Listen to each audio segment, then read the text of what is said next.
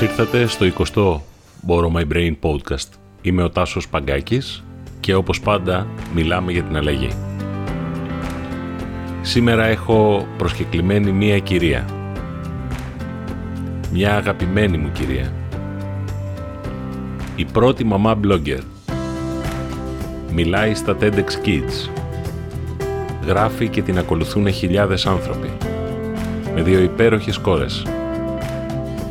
Είναι η κυρία που μαθαίνει σε μια κλειστή κοινότητα τους ανθρώπους να χειρίζονται το blogging, να γράφουν, να εκφράζονται και να μαθαίνουν συνεχώς. Φίλες και φίλοι, είναι μεγάλη η χαρά μου να έχω απόψε μαζί μου την Άσπα Τσαμαβή ή αλλιώς την κυρία Blog Success. Και να το πω γιατί θα σκάσω. Αγαπημένη μου δασκάλα, καλώς σε βρήκα ξανά. Τάσο, καλώς σε βρήκα. Σε ευχαριστώ για την πρόσκληση. Και μετά από τέτοια εισαγωγή, σήμερα δεν θα είμαι αυστηρή όπως είμαι συνήθως στην τάξη. Σε ευχαριστώ πολύ. Άσπα, πώς ξεκίνησες το blogging? Τάσο, ήταν τυχαίο. Ήταν το 2008. Εκείνη την περίοδο είχα δύο μικρά κορίτσια, 3,5 και 5,5. Και θυμάμαι μια μέρα άκουγα μια διαδικτυακή εκπομπή. Και η παρουσιάστρια ήταν αναστατωμένη. Είπε ότι ένας συνεργάτης της ήταν πολύ στεναχωρημένος γιατί η κόρη του είχε ένα ατύχημα με το αυτοκίνητο.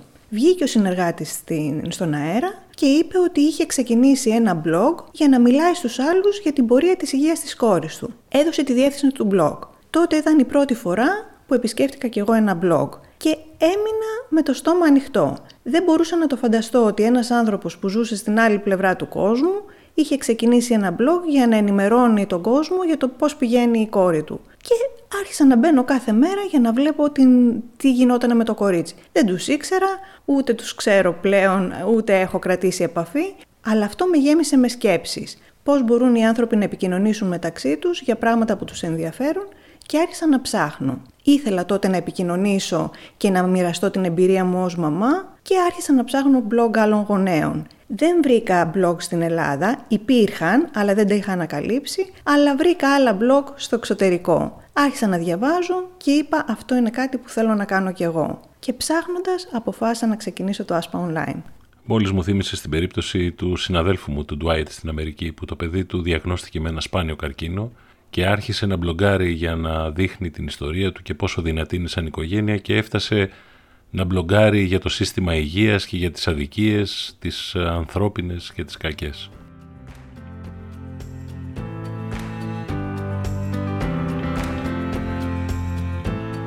Τώρα θέλω να σου ρωτήσω κάτι άλλο. Υπάρχει μια μεγάλη αγωνία στον κόσμο τώρα που καταλαβαίνει ότι η διαδικτυακή του παρουσία είναι τόσο σημαντική, να γίνει διάσημος, να δείξει τη δουλειά του, να φτάσει μακριά. Πώς κατάφερες εσύ να γίνεις, ας το πούμε, ας μην φοβηθούμε, διάσημη για το blogging σου, να σε καλούνε σε ομιλίες, να συνεργάζεσαι με εταιρείες? Τι έκανες δηλαδή? Θα είμαι ειλικρινής. Δεν επιδίωξα ποτέ να γίνω γνωστή. Μάλιστα δεν το ήθελα κιόλας. Ήμουν έτσι πιο κλειστός άνθρωπος. Το μόνο που με ενδιέφερε ήταν να μπαίνω στο blog μου και να μοιράζομαι την εμπειρία μου. Και αυτό έκανα. Οτιδήποτε άλλο έγινε, οποιασδήποτε συνεργασίες, οποιασδήποτε προτάσεις, για όλες αυτές τις ομιλίες που λες, συνεργασίες κτλ. Έγιναν γιατί οι άνθρωποι με γνώρισαν, με εμπιστεύτηκαν, με πλησίασαν και μου έκαναν κάποιες προτάσεις. Δεν λέω ότι αυτό ήταν αυτό που θα έπρεπε να κάνω, πιθανόν να έπρεπε να κάνω κι εγώ κάτι, αλλά εγώ μοιράζομαι την εμπειρία μου και έτσι ακριβώς έγινε. Ωραία. Blog Success. Τι είναι αυτό? Ήταν μια επιθυμία που ερχόταν μέσα μου να διδάξω το blogging και σκέφτηκα πώς θα μπορούσα να το κάνω. Στην αρχή σκέφτηκα να το κάνω offline, ίσως σε κάποιο χώρο και μετά λέω είμαι η Aspa Online, πρέπει να το κάνω online αυτό το πράγμα. Θα υπάρχει τρόπος να γίνονται τα μαθήματα online και αποφάσισα να το ψάξω και να το οργανώσω. Το Blog Success λοιπόν είναι ένα πλήρες πρόγραμμα εκπαίδευσης και υποστήριξης για το blogging. Απευθύνεται τόσο σε εκείνους που δεν έχουν ιδέα από blogging και θέλουν να ξεκινήσουν το δικό τους blog, όσο και σε εκείνους που έχουν ήδη blog αλλά θέλουν να το αναπτύξουν και να το φτάσουν στο επόμενο επίπεδο. Οπότε υπάρχει μια πλατφόρμα στην οποία ανεβαίνουν τα βίντεο του μαθήματος και κάποιος μπορεί να τα παρακολουθήσει από την άνεση του σπιτιού του 24 ώρες το 24ωρο, 7 μέρες την εβδομάδα. Έτσι ξεκινάει από το 0 και φτάνει να δημιουργήσει το δικό του επιτυχημένο blog. Blog Success λέγεται εξάλλου το πρόγραμμα. Αλλά μεγάλο κομμάτι της επιτυχίας είναι, νομίζω, η κλειστή μας κοινότητα στο Facebook, όπου γίνονται όλα τα καλά. Η κοινότητα έχει σκοπό να φιλοξενεί τα Facebook Live, όπου βγαίνω εγώ ως δασκάλα και απαντάω στις ερωτήσεις των μαθητών. Τις ερωτήσεις τις δίνουν μία φορά την εβδομάδα, είναι και live όσοι μπορούν να παρευρεθούν εκείνη τη στιγμή, λύνονται απορίες, αλλά είναι και ο χώρος που θα πούμε τις σκέψεις μας, θα πούμε τα αστεία μας, θα ανταλλάξουμε απόψεις, γίνονται φιλίες, είναι σαν το προαύλιο του σχολείου ας πούμε. Το σημαντικό επίσης είναι ότι αυτή η κοινότητα είναι για πάντα. Δηλαδή κάποιος έχει πρόσβαση στην πλατφόρμα και στην κοινότητα του Blog Success για πάντα, ισόβια πρόσβαση. Αυτό είναι πάρα πολύ καλό, γιατί καθώς καινούργιοι μαθητές μπαίνουν μες στην ομάδα, οι παλιοί είναι εκεί για να βοηθάνε, να δίνουν και εκείνοι τα φώτα τους, να υποστηρίζουν και έχουμε αυτή την κοινότητα, αυτή την ομάδα που όλοι μαζί ανεβαίνουμε ψηλότερα. Παρ' όλα αυτά νομίζω ότι ο καλύτερος για να μιλήσει για τον Blog Success είσαι εσύ. Ως ένας από αυτούς που έλαβε την εκπαίδευση έχω να πω ότι είναι καθοριστικός παράγοντας για ό,τι κάνω σήμερα. Μερικές φορές το blogging μπορεί να ταυτίζεται με τη ρομαντική καταγραφή ενός ημερολογίου. Η Άσπα το έχει δομήσει έτσι ώστε να ξεκινάς από πολύ βασικά πράγματα, γιατί θέλω να φτιάξω ένα blog, και σε πηγαίνει βήμα-βήμα να το φτιάξεις μόνο σου. Φτιάχνεις ένα δικό σου παιδί, το στείνεις, το μεγαλώνεις, εμπλέκεις το email management. Μόνο συγχαρητήρια έχω να τους δώσω, δεν παίζει ρόλο τι λέμε εμείς. Θα σου πω τι έγινε σήμερα το πρωί. Ήμουν σε ένα group στο Facebook και κάποιος έψαχνε μία φωτογραφία, stock, έψαχνε ένα iPad δίπλα σε ένα καφέ. Να είναι δηλαδή μία κούπα καφέ και το iPad. Έψαχνε μία τέτοια φωτογραφία γιατί τη χρειαζόταν. Και έκανε αυτή την ερώτηση στο group. Πού θα βρω τέτοια φωτογραφία? Απάντησαν, έβαλαν διάφορα site. Και επειδή και εγώ ψάχνω πάντα να ξέρω, να είμαι ενήμερη πού μπορεί να βρει κανείς φωτογραφίες και όλα αυτά, τα εξάλλου τα λέμε και στα μαθήματα όπως θυμάσαι, πήγα σε διάφορα site να δω τι φωτογραφίες παρέχουν. Πήγα λοιπόν σε ένα site, αμέσως μου πετάχτηκε ένα pop-up για να γραφτώ στο newsletter με έκπτωση 20% αν αγοράσω στόκ φωτογραφίες κτλ. Εμένα αυτό δεν με ενδιέφερε γιατί δεν έψαχνα για φωτογραφία. Αλλά πήγα στο blog να δω τι γράφουν. Και ήταν ένα καταπληκτικό blog. Έγραφε για το πώς θα κάνεις edit φωτογραφίες, για κάποια εργαλεία που δεν γνώριζα, για γραμματοσυρές, για συνδυασμούς γραμματοσυρών. Ήταν αμέσως το περιεχόμενο που με τράβηξε και γράφτηκα τότε στο newsletter τους. Δηλαδή, μια εταιρεία που βρίσκεται, νομίζω, στην Αμερική, που δεν θα μπορούσε ποτέ να έχει πρόσβαση σε μένα, γιατί ποτέ δεν θα μου έστελναν διαφημίσεις ή στο Facebook ή στο Google σε μένα που βρίσκομαι στην Ελλάδα. Βρέθηκα εγώ εκεί, ούτε με ενδιέφερε να γραφτώ από την αρχή στο newsletter τους, γιατί δεν ψάχνω για φωτογραφία. Αλλά όταν πήγα στο blog, κόλλησα και γράφτηκα. Αυτοί έχουν την ευκαιρία τώρα τη χρυσή να μου παρουσιάσουν το περιεχόμενό τους, τη δουλειά τους, από τα μελλοντικά τους newsletter και πιθανόν εγώ όταν θα ψάχνω μια τέτοια φωτογραφία έχουν την ευκαιρία να με κερδίσουν ως πελάτησα. Άρα είναι σαν να μας λες ότι δεν είναι απλά μια ψηφιακή ταυτότητα, είναι μαζί μια προσωπική εμπειρία του αναγνώστη επισκέπτη, είναι μαζί επιχειρηματική αναγκαιότητα και είναι και μαζί προπομπός μελλοντικών πωλήσεων, σχέσεων. Δεν είναι απλά «αχ, τι ωραία που γράφεις», έτσι, αυτό που είπα προηγουμένως, η ρομαντική διάθεση. Οπωσδήποτε, έτσι ακριβώς. Γιατί αν κοιτάξουμε τα στατιστικά, δεν λένε ψέματα. Λένε ότι οι εταιρείες που έχουν blog δέχονται 97% περισσότερα link, λένε πόσο πολύ περισσότερο κερδίζουν, πόσες από τις πωλήσεις προέρχονται από το blog κτλ.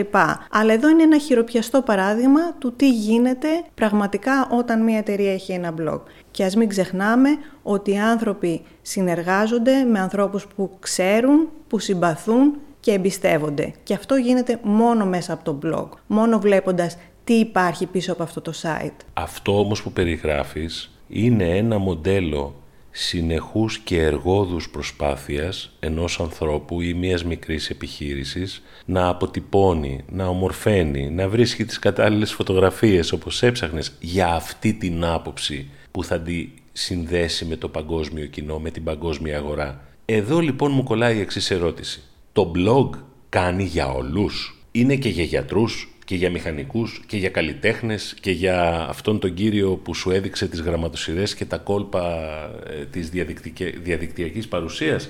Είναι για οποιοδήποτε? Εγώ προσωπικά πιστεύω ότι είναι για όλους. Η ψηφιακή μας ταυτότητα είναι μια προέκταση της κανονικής μας ταυτότητας. Είναι μια προέκταση του ποιοι είμαστε. Πλέον στις μέρες μας, αν δεν υπάρχεις online, δεν υπάρχεις. Τέλος. Πρέπει να το πάρουμε απόφαση. Και η online παρουσία μας δεν μπορεί να ταυτίζεται με την παρουσία μας στα social media. Γιατί τα social media ανήκουν σε άλλους, όχι σε εμάς. Τα social media είναι ένα νοικιασμένο οικόπεδο. Όπως δεν θα χτίζαμε το σπίτι μας σε ένα νοικιασμένο οικόπεδο, έτσι δεν μπορούμε να χτίσουμε και την online παρουσία μας σε ένα νοικιασμένο οικόπεδο. Πώς σχεδιάζει κάποιος όμως για το παγκόσμιο σκηνικό τη μοναδικότητά του, δηλαδή την ιδέα, την αρχιτεκτονική, το στήσιμο αυτού του blog? Είμαστε μοναδικοί έτσι κι αλλιώς. Αυτό είναι το μεγαλύτερό μας εφόδιο και δεν χρειάζεται να προσποιηθούμε ότι είμαστε κάποιοι άλλοι. Πρέπει να γνωρίζουμε ότι μέσα από το blog μας να μοιραστούμε την εμπειρία μας, τις ιδέες μας, τις σκέψεις μας και κάποιος άλλος στην άλλη άκρη του κόσμου που ούτε τον ξέρουμε ακόμη ούτε μας ξέρει, χρειάζεται να ακούσει ένα μήνυμα που μπορεί να το καταλάβει μόνο από μας, από τη δική μας μοναδική φωνή. Άρα, εάν δεν φοβόμαστε να μοιραστούμε, το δικό μας μήνυμα θα πιάσει τόπο. Κάποιος χρειάζεται να το ακούσει και χρειάζεται να το ακούσει μόνο από μας. Θέλω όλοι να σκεφτείτε ότι μπορεί να μην μπορείτε να αλλάξετε ολόκληρο τον κόσμο, αλλά μπορείτε να αλλάξετε τον κόσμο ενός ανθρώπου. Καταλαβαίνετε ότι εκτός από δασκάλα είχαμε και έναν Δαλάι Λάμα μικρό, ο οποίος μας έσπροχνε κάθε φορά να γινόμαστε καλύτεροι και το εννοώ αυτό. Αλλά Άσπα, πότε θα συμβούλευες κάποιον να μην προχωρήσει? Τι θα σε έκανε να πεις «το δεν κάνει»? Κοίταξε, αν θα έπρεπε να σου δώσω μία απάντηση, θα ήταν να μην ξεκινήσεις blog αν δεν σου αρέσει να μοιράζεσαι. Εάν θες να είσαι ένας ερημίτης, που να κάθεσαι και να μην μοιράζεσαι τίποτα με κανέναν. Αυτή θα ήταν η απάντηση. Ωστόσο, το μεγαλύτερο πρόβλημα που βλέπω εγώ είναι ότι οι άνθρωποι δεν ξεκινούν blog γιατί περιμένουν οι συνθήκες να είναι ιδανικές. Το αφήνουν για το μέλλον. Περιμένουν, δεν ξέρω τι να γίνει και να φτάσουν όλες οι συνθήκες, όλα τα φανάρια πράσινα για να φτάσουν στη δουλειά τους. Αυτό δεν πρόκειται να γίνει ποτέ. Μερικά πράγματα πρέπει να τα ξεκινάμε πριν καν να είμαστε έτοιμοι. Ο Seth Godin, που τον αγαπάω και τον παρακολουθώ πάντα, λέει ότι έχουν γίνει κάποιες έρευνες για το ποιοι από τους παίκτες που παίζουν στα τηλεπαιχνίδια καταφέρουν να κερδίσουν. Και μιλάει ειδικά για τα τηλεπαιχνίδια που υπάρχει αυτό το κουμπί, αυτό το buzz, πώς το λένε. Και έχουν βρει ότι εκείνοι οι οποίοι κερδίζουν στα τηλεπαιχνίδια αυτά είναι αυτοί που ξεκινάνε να πατήσουν το κουμπί πριν να είναι έτοιμοι. Δηλαδή με το που νομίζουν ότι κάπως ξέρουν την απάντηση, ξεκινάνε να κάνουν αυτή την κίνηση. Ενώ οι άλλοι που περιμένουν να ακούσουν όλη την ερώτηση και περιμένουν να βεβαιωθούν ότι ξέρουν την απάντηση και τότε ξεκινάνε να πατήσουν το κουμπί, φυσικά δεν προλαβαίνουν. Και γι' αυτό λέει ξεκινήστε πριν να είσαστε έτοιμοι. Δεν μπορούμε να είμαστε έτοιμοι πάντα για όλα. Και αυτό δεν ισχύει μόνο φυσικά για το blogging, ισχύει για όλα τα πράγματα στη ζωή. Βλέπουμε άλλους που έχουν προχωρήσει, που είναι πιο πετυχημένοι από εμάς και έχουν λιγότερες ικανότητες. Και μας τη δίνει στα νεύρα. Ναι, αλλά εκείνοι ξεκίνησαν πριν να είναι έτοιμοι. Ενώ εμείς που καθόμαστε και περιμένουμε όλες οι συνθήκες να είναι ιδανικές, καθόμαστε με τα χέρια σταυρωμένα. Θέλω να μας πεις πρακτικά τι σημαίνει επιτυχία στο blogging. Πώς μετράει κάποιος τον κόπο του, το αποτέλεσμα? Εντάξει, ξέρω ότι υπάρχουν διαφορετικές περιπτώσεις. Ένας επιχειρηματίας, ένας ζωγράφος. Ας υποθέσουμε για λίγο ότι όλοι θέλουν απλά να πετύχουν έναν στόχο. Να φτάσουν στην παγκόσμια κοινότητα. Πώς μετράτε με ΑΙ η επιτυχία του? Ωραία ερώτηση. Είναι δύσκολο να δώσω μία απάντηση. Αυτή είναι η απάντηση. Είναι κάπως σαν την ιστορία με τους Ινδούς και τον ελέφαντα. Υπήρχαν κάποιοι Ινδοί οι οποίοι ήταν τυφλοί και τους έβαλαν δίπλα σε έναν ελέφαντα. Και προσπαθούσαν να καταλάβουν τι ήταν αυτό που είχαν μπροστά τους. Ο ένας έπιανε την κοιλιά και έλεγε «είναι ένας στίχος». Ο άλλος έπιανε το πόδι και έλεγε «είναι ένα δέντρο». Ο άλλος έπιανε την ουρά και έλεγε «είναι ένα φίδι». Ο άλλος, καταλαβαίνεις, ανάλογα τι είχε ο άλλος μπροστά του. Και τελικά δεν ήταν ούτε δέντρο, ούτε τείχος, ούτε φίδι. Ήταν ένας ελέφαντας. Έτσι λοιπόν και η επιτυχία στο blogging μπορεί να είναι διαφορετική για τον καθέναν. Εκείνο όμως το οποίο είναι πάρα πολύ σημαντικό είναι ο καθένας ξεκινώντας ένα blog ότι πρέπει να καθίσει και να ανακαλύψει μέσα του γιατί ξεκινάει αυτό το blog. Αυτό είναι το α και το ω και αυτό είναι κάτι στο οποίο επιμένω πολύ και στα μαθήματα. Είναι σαν εκείνη την ιστορία που έχω διαβάσει στο αγαπημένο βιβλίο See You at the Top που δείχνει τον πρώτον που ανέβηκε στην κορφή του Everest, είναι ένα σκίτσο, είναι ο Sir Edmund Hillary, έτσι λεγόταν αυτός που ανέβηκε στην κορφή του Everest. και τον δείχνει να είναι με το κουστούμι του, τη γραβάτα του εκεί και να έχει ανέβει και να λέει εντάξει, βρέθηκα εδώ, είχα βγει μια βόλτα και λέω να ανέβω στο Everest. Δεν γίνεται έτσι φυσικά και γι' αυτό θεωρώ ότι είναι πάρα πολύ σημαντικό πριν να ξεκινήσει ο καθένας από εμάς τον blog του να καθίσει να σκεφτεί γιατί το κάνει και ποια θα είναι η επιτυχία για εκείνον, δηλαδή να ορίσει ο ίδιος την επιτυχία του, να μην είναι κάτι το οποίο το ορίζει κάποιος άλλος για εκείνον. Γιατί αν υπάρχει κάποιος που ξεκινάει το blog για να επικοινωνήσει με ανθρώπους και να μοιραστεί την εμπειρία του, είναι άλλο το είδος της επιτυχίας αυτό που επιδιώκει. Εάν κάποιος θέλει να κάνει ένα blog για να το διαβάσουν τα παιδιά του, για παράδειγμα όταν θα μεγαλώσουν και να υπάρχουν καταγεγραμμένες αυτές τις στιγμές, είναι άλλη επιτυχία, δεν θα κοιτάξει ποτέ αν θα μπαίνει κανένας στο blog του. Εάν είναι κάποιος που κάνει το blog του γιατί θέλει να κερδίσει κάτι από αυτό, είναι άλλη η επιτυχία. Οπότε την επιτυχία την ορίζουμε εμείς οι ίδιοι.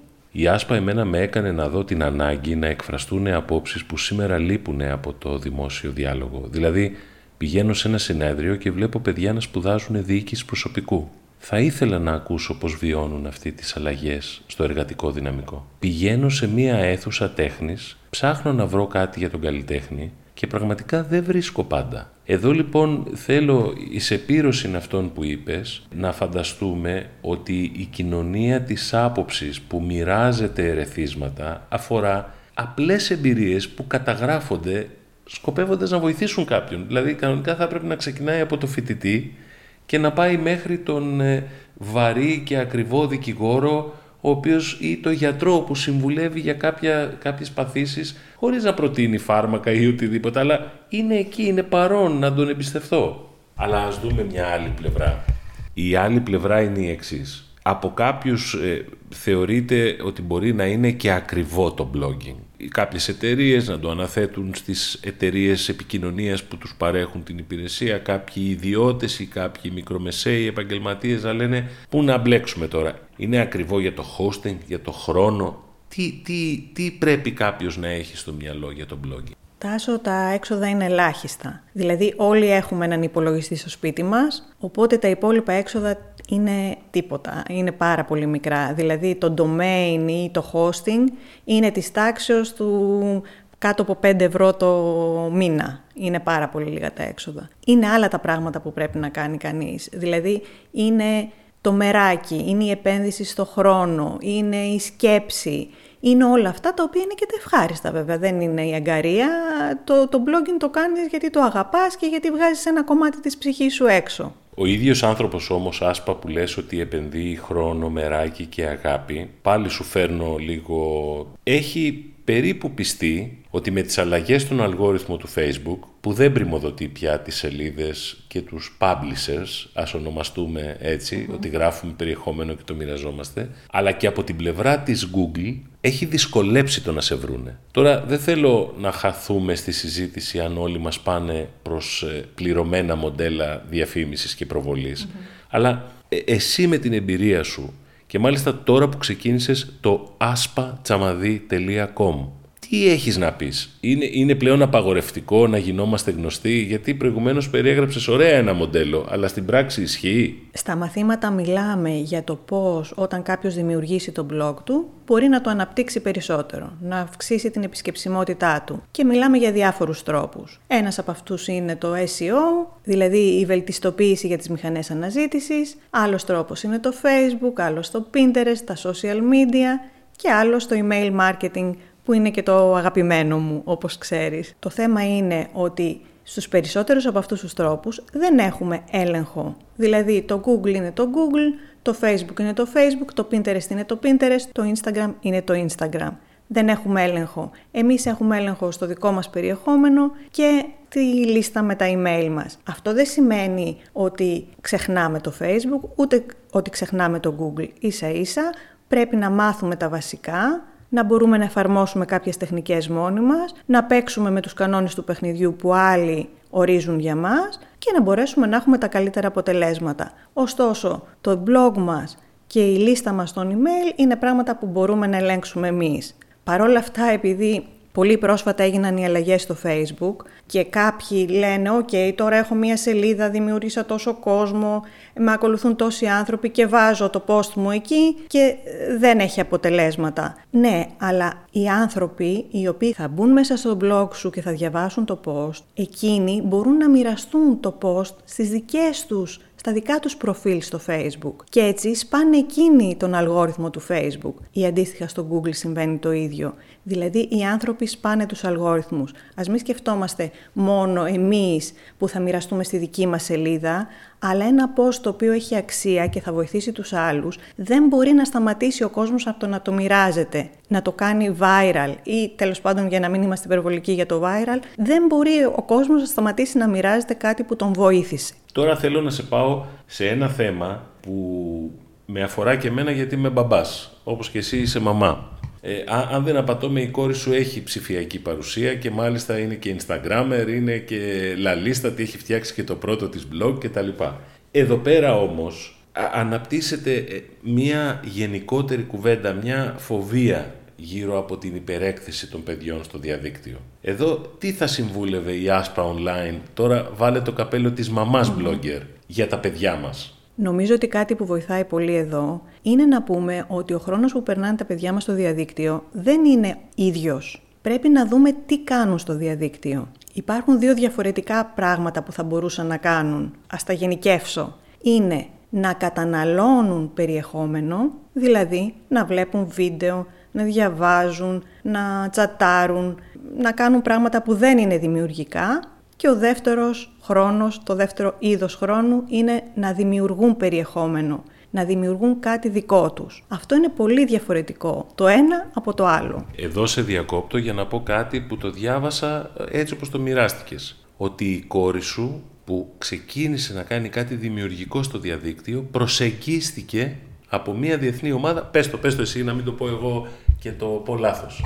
Κοίτα, κάνουν διάφορα πράγματα, πολύ δημιουργικά, και στο blog αλλά και σε άλλους χώρους. Γράφουν εκεί οι δύο κόρες, δημιουργούν, φτιάχνουν κόμικ, ζωγραφίζουν κτλ. Το τελευταίο που κάνανε, που είναι έτσι λίγο παιχνιδιάρικο, λίγο αστείο, είναι επειδή είναι φαν της σειράς Νιντζάγκο, που τη βλέπαν αυτή τη σειρά από τότε που ήταν μικρούλες και τώρα γράφουν και διάφορες ιστορίες πάνω στη σειρά, με τους ήρωες της σειράς, αποφάσισαν να μαζευτεί η κοινότητα όλων των παιδιών φαν της σειράς αυτής και να δημιουργήσουν ένα βίντεο με τις δικές τους φωνές να τραγουδούν ένα από τα τραγούδια της σειράς. Μαζευτήκανε λοιπόν, είπαν τα τραγούδια, μαζέψανε artwork, δηλαδή ζωγραφιές, άλλα παιδιά που ξέρουν να ζωγραφίσουν, τα πήρε η μεγάλη μου κόρη Ευελίνα και έφτιαξε ένα βίντεο με το τραγούδι της σειράς, με τις φωνές των παιδιών, τις ζωγραφιές των παιδιών και έφτιαξε αυτό το βίντεο, το ανέβασε στο YouTube και έκανε ένα tweet στο οποίο έκανε mention τους δημιουργούς της σειράς. Και μέχρι να τελειώσει η μέρα τις είχαν απαντήσει οι δημιουργοί της σειράς, οι τραγουδιστές, αυτοί που λένε τις φωνές, οι voice actors της σειράς. Δηλαδή είχε μία επικοινωνία με αυτούς τους ανθρώπους, το οποίο είναι απίστευτο. Δηλαδή για φαντάσου ένα παιδί που κάθεται 8 χρονών και βλέπει την αγαπημένη του σειρά και περιμένει κάθε Σάββατο, ξέρω εγώ, να τη δει, ότι μεθαύριο μπορεί, δημιουργώντας κάτι, κάνοντας κάτι δημιουργικό, να έρθει σε επαφή και να μιλήσει με τους ανθρώπους που φτιάξαν αυτή τη σειρά. Νομίζω δίνεις την καλύτερη απάντηση για αυτή την υπερβολική φοβία και τον πανικό ότι το διαδίκτυο θα μας πάρει τις ψυχές. Γιατί τα παιδιά έτσι εκτίθενται σε πολύ θετικές εμπειρίες και το είπες, δημιουργούν, μαθαίνουν και κάποιος τους λέει «Μπράβο, έλα εδώ, κάνε αυτό». Πολύ ωραία. Πες μου, βρε Άσπα μου, τώρα κάτι άλλο. Πες ότι αύριο σε καλούσε ο Υπουργός Παιδείας, ο οποιοσδήποτε Υπουργός Παιδείας. Πώς θα του έλεγες ότι μπορεί να χρησιμοποιήσει τις τεχνικές του blogging στην εκπαίδευση, στο σχολείο, στην τάξη? Τάσο, θα σου απαντήσω, αλλά θέλω λίγο να πω κάτι άλλο. Νομίζω ότι σε αυτό το σημείο μπορώ να το αναφέρω. Γιατί πιθανόν ο Υπουργός Παιδείας ποτέ να μην με καλέσει να ακούσει τη γνώμη μου γι' αυτό. Αλλά θα ήθελα να πω τη δύναμη που έχει το blogging και το ίντερνετ και τι μπορεί να κάνει κανείς.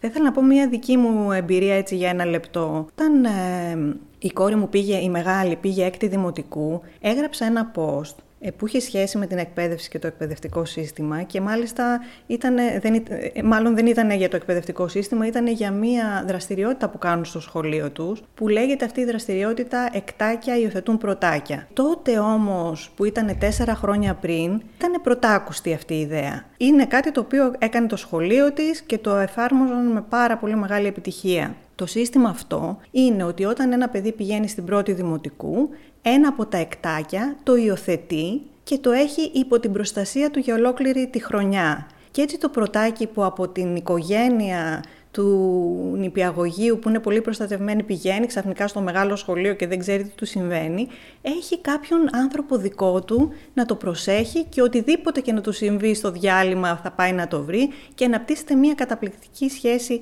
αγάπης. Αυτό το έζησε η κόρη μου ως πρωτάκι.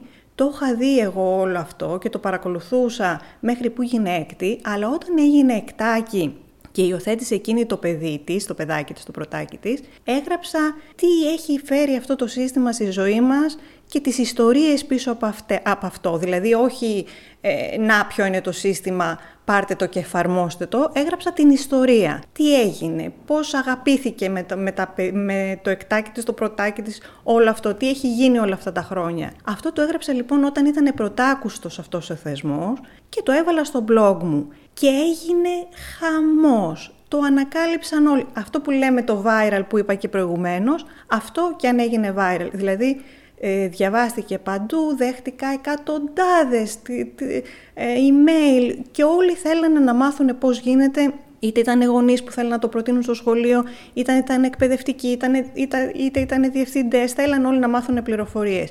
Από τότε αυτό έχει εφαρμοστεί σε πάρα πολλά σχολεία που πήραν την ιδέα και την έκαναν πράξη από διάφορα σχολεία. Και αυτό γιατί μία μαμά απλά μοιράστηκε την ιστορία πίσω από αυτό που συνέβαινε και είδαν την αξία πίσω από αυτό. Οπότε θέλω να πω ότι ανεξάρτητα με υπουργούς και πώς θα μπει ας πούμε, σε εφαρμογή ένα καλύτερο σύστημα στα σχολεία κτλ. Όλοι έχουμε τη δύναμη να μοιραστούμε πράγματα και να δημιουργήσουμε συζητήσεις, διαλόγους και να κάνουμε τη διαφορά. Τώρα, σχετικά με αυτό που με ρωτάς, όταν η μητέρα Τερέζα είχε πάρει το Νόμπελ και την είχαν ερωτήσει τι μπορούμε να κάνουμε για να προάγουμε την παγκόσμια ειρήνη, είχε πει πηγαίνετε στο σπίτι και αγαπήστε την οικογένειά σας. Γιατί το λέω αυτό? Όχι για το τι μπορούμε να κάνουμε εμείς στο σπίτι, αλλά γιατί η οικογένεια στο εκπαιδευτικό σύστημα και στα μικρότερα παιδιά είναι η τάξη. Λοιπόν, και θα ήθελα να πω λοιπόν τι θα έκανα εγώ στις τάξεις μέσα. Και δεν είναι μια δική μου ιδέα, είναι μια ιδέα που την είδα στην πράξη. Όταν η Εβίτα, η μικρή μου κόρη, πήγαινε 5η δημοτικού, η δασκάλα της έφτιαξε ένα blog για την τάξη. Και αυτό το blog ήταν ένα καταπληκτικό εργαλείο. Ανέβαζε κάθε μέρα τι κάνανε, το διάνθιζε με βίντεο, με ασκήσεις, με link. Οπότε τα παιδιά έμπαιναν μέσα, αφού έκαναν τα μαθήματά τους, έβλεπαν, έπαιζαν, έγραφαν, ερχόντουσαν σε επαφή μεταξύ τους. Και εμείς, οι γονείς, είχαμε και εμείς πρόσβαση στο blog. Και έτσι, οι 3 πυλώνες της οικογένειας αυτής που ήταν η δασκάλα, τα παιδιά και οι γονείς, είχαμε όλοι κάτι κοινό και μπορούσαμε να μπαίνουμε μέσα και αυτό ήταν καταπληκτικό. Είναι πάρα πολύ καλή ιδέα η κάθε τάξη να έχει το blog της. Και από εκεί και πέρα μπορούν απίστευτα πράγματα να γίνουν. Μπορούν τα παιδιά να κάνουν κάποια εργασία, όπως είπαμε, είδες πριν το παράδειγμα, μπορούν να οργανωθούν απίστευτα πράγματα έτσι ώστε να συνεργαστούν για κάτι, να ανοίξουν την τάξη τους, να γίνονται επισκέψεις από άλλες τάξεις και να υπάρχει κάτι στο διαδίκτυο που πραγματικά θα φέρει αξία.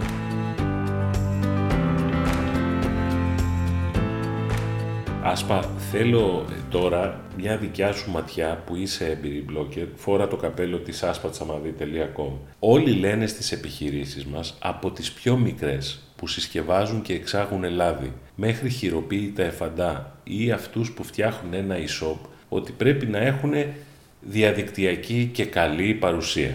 Τι θα τους έλεγες ξέροντας ότι οι περισσότεροι βασίζονται στο paid μοντέλο, οποιασδήποτε μορφής? Τι θα τους έλεγες για τη δικιά τους φωνή, για τη δικιά τους παρουσία? Και πάλι θα έλεγα αυτό που είπα πριν, ότι οι άνθρωποι συνεργάζονται με ανθρώπους που γνωρίζουν, που συμπαθούν και εμπιστεύονται. Είναι πάρα πολύ σημαντικό αυτό. Το paid μοντέλο δεν μπορεί να το κάνει αυτό. Χάνεις ένα κομμάτι από το puzzle και βέβαια αφήνεις χρήματα πάνω στο τραπέζι. Χάνεις χρήματα με το να μην βγάλεις το πρόσωπό σου προς τα έξω. Και βλέπω και τον εαυτό μου ως καταναλώτρια πώς συμπεριφέρομαι. Για παράδειγμα, όταν έψαχνα μία εταιρεία να συνεργαστώ email marketing και τελικά αποφάσισα, κατέληξα ας πούμε στην ConvertKit που είναι η εταιρεία που χρησιμοποιώ εγώ, ήταν πάρα πολύ σημαντικό για μένα που μπορούσα να δω ποιοι ήταν πίσω από αυτή την εταιρεία. Δηλαδή είδα τον founder, τον ιδρυτή της εταιρείας, ο οποίος έβγαινε, έκανε webinar, είχε το κανάλι του στο YouTube, είδα τα παιδιά του, είδα τις σκέψεις του και αυτόν τον άνθρωπο τον εμπιστεύτηκα και δεν έχασα από αυτό. Και είναι πάρα πολύ σημαντικό να μπορέσεις να δεις ποιοι είναι πίσω από την εταιρεία και μπορεί να μην είναι ας πούμε ο ιδρυτής της εταιρείας, μπορεί να είναι κάποιος άλλος. Η ίδια η εταιρεία αυτή προτρέπει τους ανθρώπους της να έχουν ψηφιακή παρουσία, δηλαδή παρακολουθώ και το site της designer της εταιρείας που βρίσκεται στην Αγγλία και βλέπω τι γράφει, πώς δουλεύει, τι κάνει, πώς είναι η ζωή της στο Λονδίνο. Αισθάνομαι κι εγώ μέρος της οικογένειας πίσω από αυτό. Βλέπω τις διάφορες εκδρομές που κάνουν, την κουλτούρα. Είναι πάρα πολύ σημαντικό αυτό, το να γνωρίσεις τους ανθρώπους πίσω από την εταιρεία. Θέλω να σε ρωτήσω έτσι από αυτή την πορεία, ποιο θα έλεγες ότι είναι το επόμενο όνειρο, ο μεγάλος σταθμός για το blogging? Από προσωπική πορεία, το έκανες μάθημα, το έκανες επιχείρηση, το έκανες έναν ειδικό χώρο στο Άσπα Τσαμαδί. Τι ονειρεύεσαι για μετά? Εγώ θέλω οποιοδήποτε να γνωρίζει ότι έχει φωνή, όπως ήταν και ο τίτλος της ομιλίας μου στο TEDx Kids. Ήταν ο τίτλος «Έχεις και εσύ φωνή». Θέλω να ξέρει οποιοδήποτε ότι έχει φωνή και έχει το μέσο, την τεχνολογία για να μπορέσει αυτή τη φωνή του να τη βγάλει προς τα έξω και η φωνή να φτάσει Ελλάδα, να φτάσει στο εξωτερικό, να φτάσει όπου θέλει. Αυτό είναι το δικό μου όνειρο, να ξέρει ο καθένας ότι έχει φωνή, ότι η φωνή του έχει αξία, ότι πρέπει να μοιραζόμαστε, ότι ο κόσμος γίνεται καλύτερος και ομορφότερος και πιο δικτυωμένος, εάν ο καθένας έχει μία μικρή παρουσία ή μεγάλη και μοιράζεται τις σκέψεις του, αφήνει ένα αποτύπωμα. Αφήνει κάτι πίσω του και αυτό νομίζω ότι βοηθάει. Και να μην θεωρούν ότι μόνο οι εταιρείες μπορούν να έχουν blog ή μόνο, ξέρω εγώ, όσοι έχουν σπουδάσει έχουν blog. Ο καθένας από εμάς έχει τη δύναμη να αλλάξει, να κάνει κάτι διαφορετικό. Ας μην ξεχνάμε και ότι η Μαλάλα, πήρε και τον Νόμπελ Ειρήνης πολύ πρόσφατα, από ένα blog ξεκίνησε. Και ξεκίνησε από την ηλικία των 11 χρονών, όταν ήταν εκεί υπό το καθεστώς των Ταλιμπάν και έγραφε για την καθημερινότητά της. Όλα ξεκινάνε λοιπόν... Έτσι τη μάθαμε πάντως. Έτσι τη μάθαμε. Δηλαδή μπορούν να γίνουν σπουδαία πράγματα. Τώρα μιλάω για τη Μαλάλα, εντάξει, προφανώς εμείς δεν θα κάνουμε κάτι σαν τη Μαλάλα, αλλά κάνουμε άλλα πράγματα. Αυτό που κάναμε εμείς στη δική μας κοινότητα, ότι έχουμε τα μέσα, τα εργαλεία να μπορέσουμε να φτιάξουμε το blog μας και να μας γνωρίσουν και να κάνουμε επιχειρήσεις μέσω του blog μας. Όλα έχουν τη δική τους αξία. Να μας δώσεις λίγα χαρακτηριστικά ή χαρακτηριστικά παραδείγματα πάντως που να συμπυκνώνουν όλα αυτά που είπες για να κάνουν νόημα στους ακροατές και σε αυτούς που θα διαβάσουν το σχετικό post του podcast. Να πω το αγαπημένο μου πρώτα. Τάσος Παγκάκης, Borrow My Brain. Αλλά υπάρχουν χιλιάδες παραδείγματα. Οπουδήποτε και να πάει κανείς, σε όποιο χώρο μπορεί να βρει φανταστικά παραδείγματα. Να πω το πλέον αγαπημένο μου που είναι ο Austin Kleon, που είναι ο συγγραφέας του βιβλίου «Πούλας σαν καλλιτέχνης και κλέψε σαν καλλιτέχνης», ο οποίος λέει ότι οτιδήποτε καλό συνέβη στην καριέρα του μπορεί να εντοπίσει ότι προέρχεται από το blog του. Δηλαδή όλα ξεκίνησαν από τότε που αγόρασε το domain του και έφτιαξε αυτό το blog. Λέει ότι ξεκίνησε να μοιράζεται, να ανεβάζει τη δουλειά του, να λέει τις σκέψεις του, δημιουργήθηκε μια κοινότητα και όλο αυτό τον οδήγησε εκεί που έφτασε σήμερα. Από εκεί και πέρα όμως υπάρχουν χιλιάδες παραδείγματα. Πολλοί συγγραφείς βέβαια, η αγαπημένη μου είναι η Gretchen Rubin, η οποία ξεκίνησε ένα ταξίδι αναζήτησης για την ευτυχία και δημιούργησε ένα blog που το έλεγε Happiness Project και κάθε μέρα έγραφε τι προσπαθεί να κάνει, τι διαβάζει και πώς μπορεί να γίνει πιο ευτυχισμένη ως μαμά, ως άνθρωπος και μοιραζόταν τις σκέψεις της. Αυτό τελικά όλο το μοίρασμα την οδήγησε στο να γράψει το βιβλίο το Happiness Project και μετά ένα σωρό άλλα βιβλία που ξεκίνησαν από εκεί. Δηλαδή ξεκίνησε με ένα απλό μοίρασμα, χωρίς να μπορέσει να φανταστεί πού θα την οδηγήσει όλο αυτό. Είδες που πριν είπα για αυτήν την designer του ConvertKit που είναι στο Λονδίνο. Από εκεί γνώρισα μία άλλη YouTuber, blogger που δημιούργησε το Love in London, ένα άλλο site που έτσι αξίζει κανείς να το δει. Η ίδια είναι Αμερικανίδα, παντρεύτηκε Άγγλο και έμεινε στο Λονδίνο και άρχισε να γράφει πώς μπορεί κανείς να περιηγηθεί στο Λονδίνο, τι μπορεί να κάνει και να λέει την εμπειρία της από εστιατόρια, από που μπορεί να πάει κανείς στο Λονδίνο, χώρους τέχνης κτλ. Και εκείνη έχει δημιουργήσει μια ολόκληρη επιχείρηση πίσω από το blog της. Και εδώ να πω, επειδή ξεχάστηκα και δεν το είπα πριν, ότι το επιχειρηματικό μοντέλο του blogging είναι λίγο διαφορετικό. Καταρχάς, το μοντέλο που διδασκόμαστε από μικροί, να είμαστε καλοί μαθητές, να μπούμε στο πανεπιστήμιο, να βρούμε μια καλή δουλειά, δεν υπάρχει. Και το μοντέλο του να ξεκινήσεις τη δική σου δουλειά έχει επίσης τις δυσκολίες του. Γιατί ξεκινάς, κάνεις την επένδυσή σου και μετά προσπαθείς να βρεις πελάτες.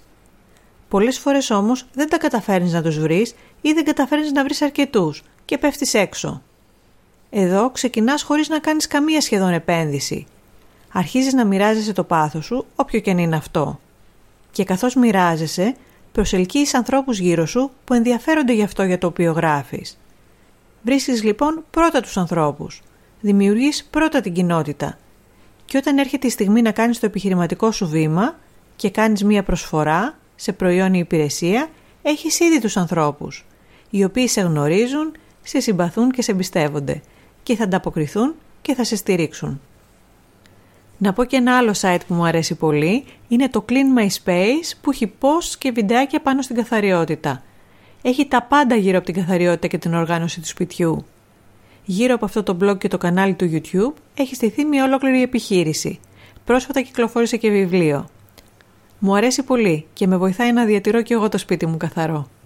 Επειδή άσπα μου το Borrow My Brain δεν είναι τόσο αγνό όσο φαίνεται, να σου εξηγήσω τώρα το λόγο για τον οποίο σε κάλεσα. Όλα τα website που βλέπω και οι επιχειρήσεις, μικρές, μεσαίες ή μεγαλύτερες που επισκέπτομαι, έχουν αποφασίσει μία συνταγή για το περιεχόμενο, την προσέγγιση και την παρουσία τους διαδικτυακά. Και εσύ είσαι η καλύτερη απόδειξη για το πάθος, το μεράκι, την αγάπη, την προσοχή στο περιεχόμενο και το από α έως ω κάντο σωστά. Γιατί αν δούμε τα περισσότερα website είναι αρχική σελίδα, about, που όλοι πια έχουμε about, contact και in between κάνα event, κάνα blog με δύο ανεβασμένα αρθράκια πριν από 2 χρόνια. Το οποίο αυτό δεν το λέω για να το κρίνω, το λέω από την πλευρά του επισκέπτη κοινού που μπαίνει και βλέπει κάτι παρατημένο. Αυτό δικηγόροι, coaches, μέντορες, μικρές εταιρείες,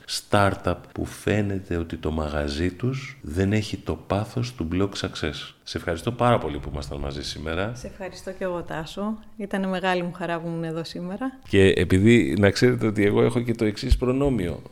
Όντας μέλος της κοινότητας του Blog Success, εγώ τη ρωτάω για όλους τους κοπέλους που έχουμε μπροστά μας. Αλλά και εσείς θέλω έτσι να ρωτάτε το Borrow My Brain podcast. Έχω ξαναπεί, δεν θέλω να είμαι ένας τρελός πίσω από το μικρόφωνο. Κάθε φορά που μου στέλνετε ένα σχόλιο, χαίρομαι πολύ, χαίρομαι διπλά. Πείτε μου τα θέματά σας, είμαστε εδώ για να πετύχουμε όλοι μαζί και να σταθούμε όλοι μαζί. Και όπως πάντα μέσα από την καρδιά μου να είστε καλά, δυνατά, γερά, κανείς δεν μπορεί να μας βάλει κάτω, φτάνει να έχουμε έτσι μεράκι και πάθος που λέει και η Άσπα. Και προς το παρόν, γεια σε όλους. Ευχαριστώ.